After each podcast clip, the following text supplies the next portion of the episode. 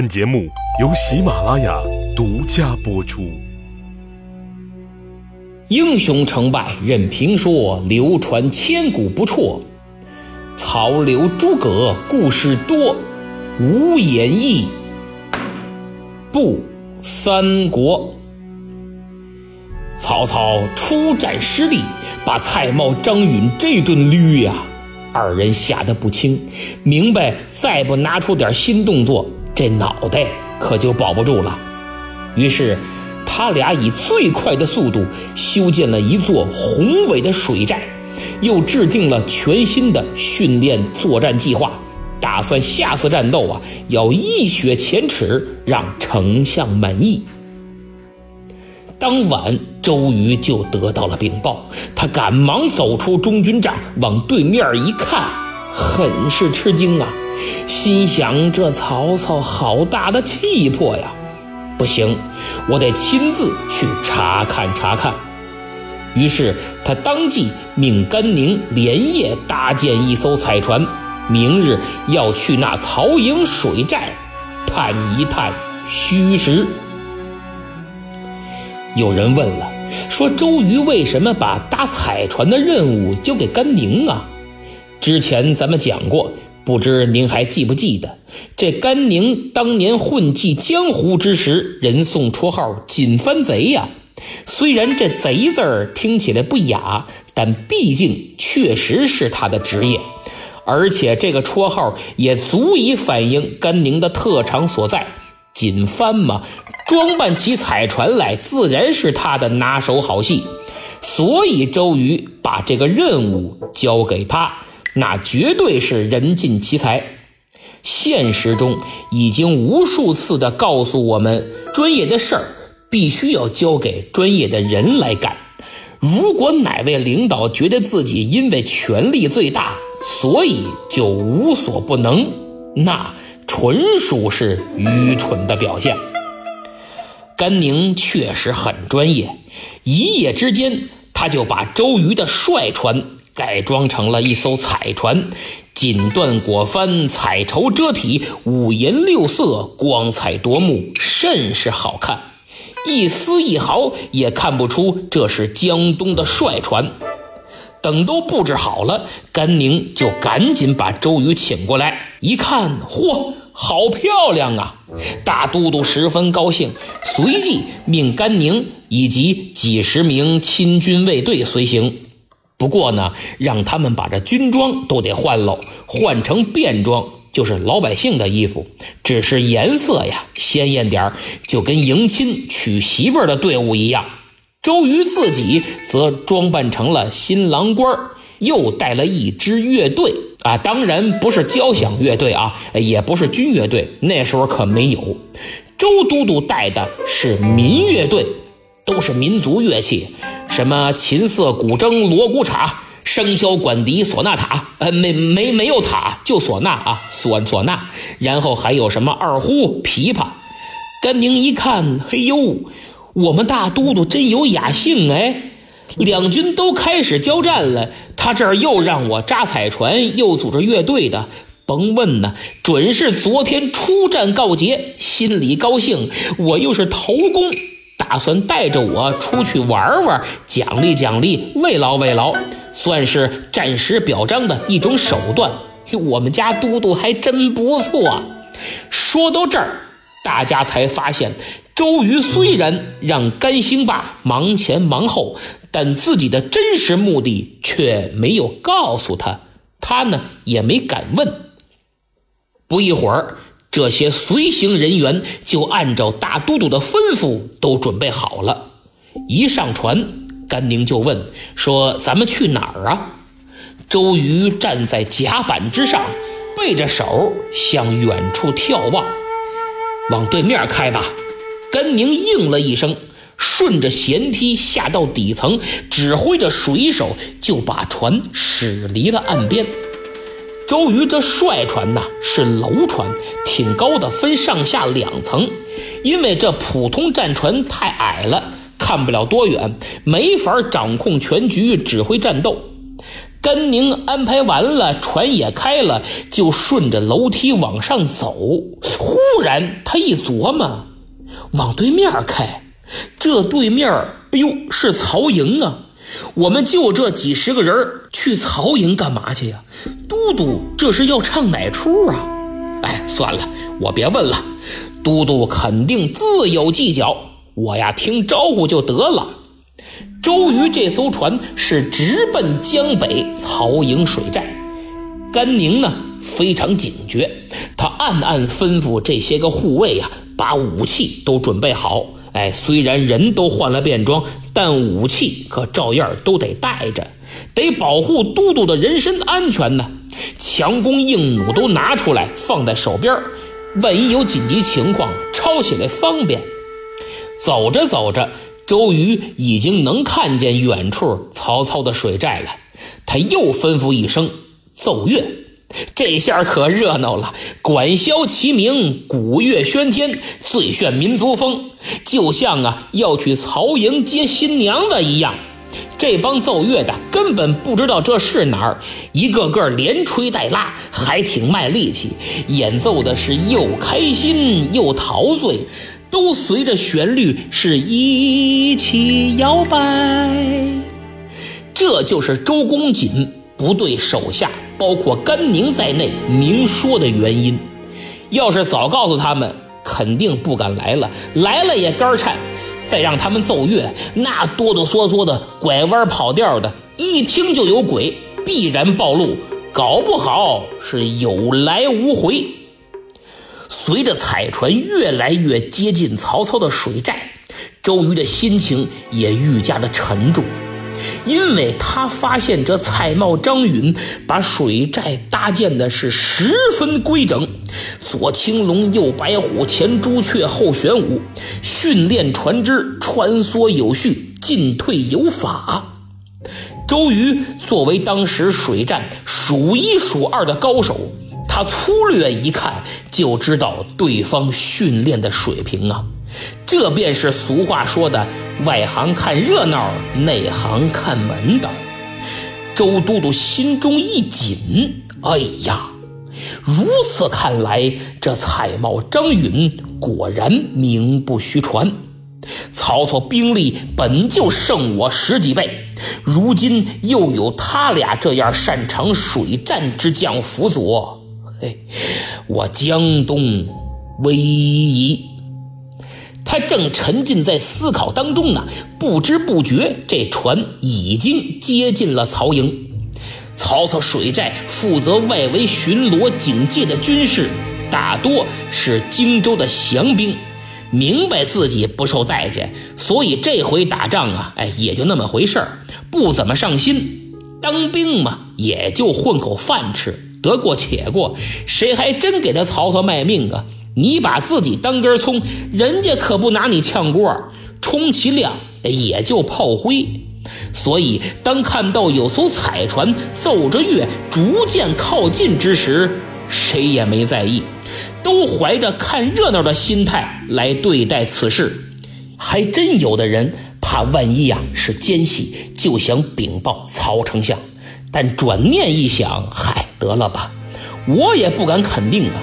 这要不是奸细，真是娶亲的，丞相怪罪下来，嘿，又得受责罚。我们这些降将降卒，还是躺平看热闹保险呀。曹兵这边觉得挺热闹，甘宁那边可非常闹心呐。他一想，我们都督就带着一艘船、几十个军士跑曹操眼皮底下招摇过市，这不送死吗？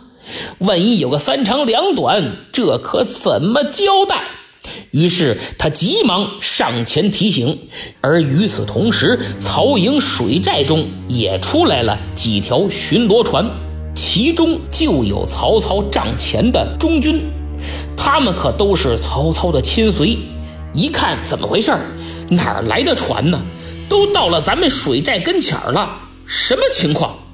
这时候，负责外围警戒的这帮荆州降兵就赶紧过来解释，说呀，呃，这是娶亲的船，我们已经进行了驱离和警告，并。且全程对他们的航行进行了跟踪，一切尽在我方的掌握之中。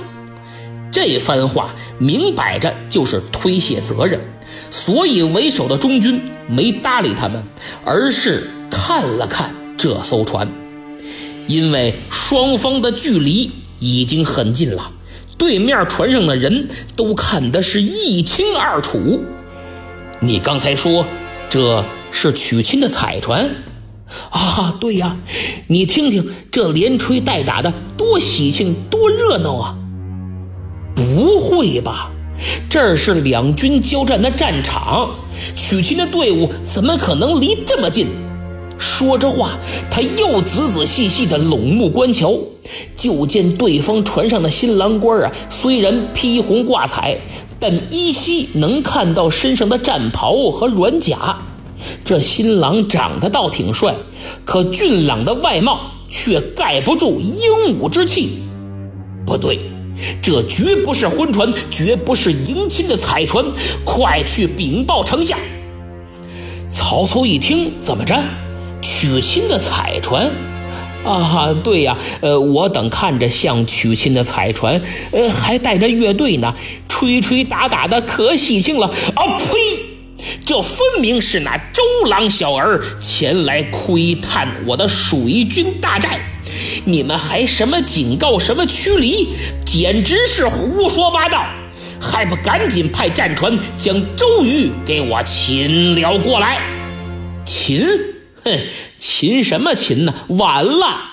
等曹军冲出水寨之时，周都督早已调转船头，乘风破浪，全速返回了三江口。回到军营之后。周瑜皱起了眉头，虽然自己大摇大摆地把曹军水寨窥探了一番，但从中发现这蔡瑁、张允的技战术能力非常可观呐，给自己带来了很大的压力。说白了，大家都是吃水战这碗饭的，即使你周公瑾的能力比蔡张二将高出一个档次。但别忘了，人家人多呀，超出你十几倍。如此巨大的差距摆在眼前，真要是拉开了架势，船对船、人对人的这么打，时间长了，就凭江东这点实力，胜算还真不大，后果也不堪设想。思来想去，他发现最理想的方案就是将此二人定点清除。斩断他曹操的臂膀，只要没人能帮他曹老板统帅水军，那自己的胜算就大多了。可如何才能除掉这蔡瑁、张允呢？周瑜一琢磨，我这手里也没个无人机、地狱火导弹啥的，哎，这可怎么办呢？真是愁死我了。周瑜愁得要死，江北对岸，我们曹丞相的心情同样不爽到了极点。因为自兵发江东以来，第一阶段的试探性接触已然正式告一段落。自己出战失利不说，今天连水寨大营都被他周瑜在光天化日之下近距离的窥探个遍。曹操很受打击呀，他发现这个比自己小了二十岁的娃儿还真不容小觑呀。所以，周瑜的彩船刚走，他就迫不及待地召集众谋士集思广益，商讨对策。咱不能老这么被动啊！怎么才能杀杀周瑜的威风，长长我军的锐气呢？会上。大家是众说纷纭，各抒己见，踊跃发言。但曹公听得直摇头啊，多是无用之语。正在他心情烦躁之际，忽然后排角落里站起一人：“丞相勿忧，吾自幼与周郎同窗交气，愿凭三寸不烂之舌，往江东说公瑾。”来降，此言一出，可谓是四座皆惊。就连老谋深算、见多识广的曹老板也是心头一紧呐。众人循声望去，只见此人身高七尺左右，中等偏瘦身材，细眉毛、小眼睛、薄嘴唇，三缕短须，二目有神，透着一股能言善辩之气。哦，原来是他呀！历史上每一次重大事件，或者战争，或者变故，总要在关键时刻出现某些关键人物。此人不一定是主角，却对整个变化的进程来说起着不可或缺的作用。就拿我们正在讲的赤壁之战来说，若问街头路人谁是关键？可能百分之九十的人都会回答诸葛亮、周瑜、曹操。其实，在我心中，现在挺身而出要去睡降周瑜的这位仁兄，才是不折不扣的关键人物。因为在整个《三国演义》中，赤壁之战无疑是最精彩的巅峰，而赤壁之战。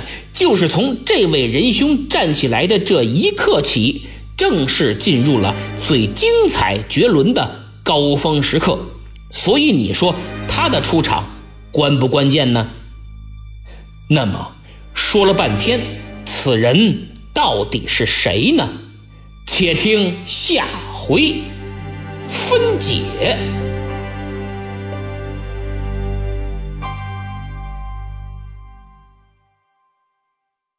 节目听完了，上期抢到沙发的是听友二幺六幺九二四五八，恭喜啊！